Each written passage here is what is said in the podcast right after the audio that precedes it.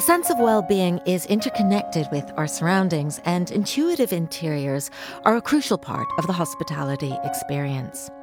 Be it in an airport or a cinema, design is a critical ingredient for a warm welcome.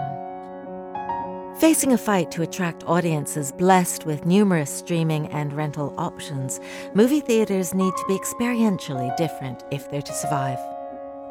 Interior designer Aphrodite Krassa was tasked with breathing new life into the UK's iconic Curzon cinemas, starting with their flagship London venue in Victoria.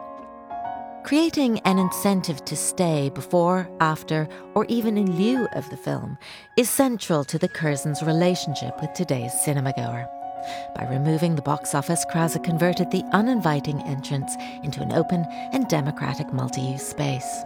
We wanted to really communicate that this is a cinema, it's not another bar, it's not another coffee shop, and get also to use the communal spaces to do a lot more than just being spaces where people queue to buy tickets because traditionally cinema communal spaces were designed to be very transitional type of places where you would spend very very little time. They were designed with the most uninviting type of furniture so people get processed very quickly so when we designed that, we very much took that approach that it should be a cultural hub. It should be a space that can be used 24/7, not just at night time. Echoes of the cinema's iconic heritage remain with red curtains, Art Deco styling, and thoughtful lighting and layering also contribute to a richer experience. As you go deeper and deeper uh, into the building, the light levels slowly drop.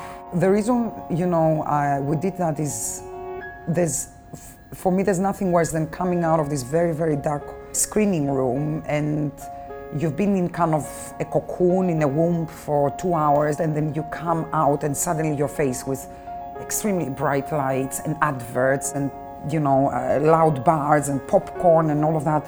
And and to me this is like the worst experience you can have.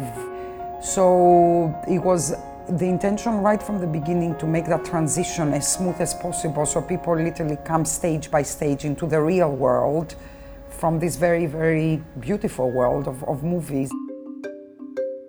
With the second commission in Canterbury, Krassa played with the cinematic language in a different way, responding to the design cues of the 1890s warehouse conversion. We knew from the beginning when we started working with Curzon that no Curzon cinema would be the same as another Curzon cinema. And we thought uh, rather than trying to create this very classic, very elegant type of experience, we should look at the building itself. And because it's quite cozy and small, we try to replicate almost like a home cinema idea. So the place feels very home-like. It's using a lot of very natural materials, almost the way you would design a home rather than a public space. It's using a lot of very traditional materials which are local to Canterbury. So we use these very beautiful brick floors and walls which are local. The herringbone pattern. We use the same herringbone pattern for oak floors as well. We've got this massive library feature. We've got little different pockets of areas where people can congregate that feel almost like your lounge or your kitchen table. Eh, really celebrating the communal part of the cinema eh, rather than try to minimize it. It goes back to this place being a cultural hub, but at the same time, everything revolves around that idea of being a true cinephile and truly enjoying watching a movie in the best possible environment rather than it becoming something else and something, you know, which is not pure anymore. Airports are profoundly inhospitable places, but in the hands of London design firm Studio Ilse, the lounge format has been moved out of airportland limbo into a comfortable place that offers travellers a proper respite from life on the road. Ilse Crawford's reputation has been forged on her ability to create enveloping spaces that people fall in love with, prompting Cathay Pacific to commission her design studio to reimagine their lounges, premiering with Haneda Airport in Tokyo. Home, I think, is a state of mind, and actually, I think in the digital age, we need to feel at home in public space. And the separation um, of those two places into one feeling rather institutional and one being the place where you can retreat is, I think, very old fashioned. To make feel, people feel welcome in whatever domain you're in, I think, is critical today. To provide warmth and a sense of humanity that frequent flyers so clearly crave, Crawford wanted the space to feel like a properly furnished room with real materials that age beautifully and pieces that will last. You always have the need for it to be robust. I mean, it's a lounge, it's not an artwork. So that obviously has to be paramount. But that doesn't mean that just because it has to be functional, it has to look functional. So we went for uh, limestone that's a lovely thing, but it has tactility, it's not highly shined. We don't go for polish. We feel that matte, tactile, you know, perfect, imperfect, if you like, surfaces are just more appealing.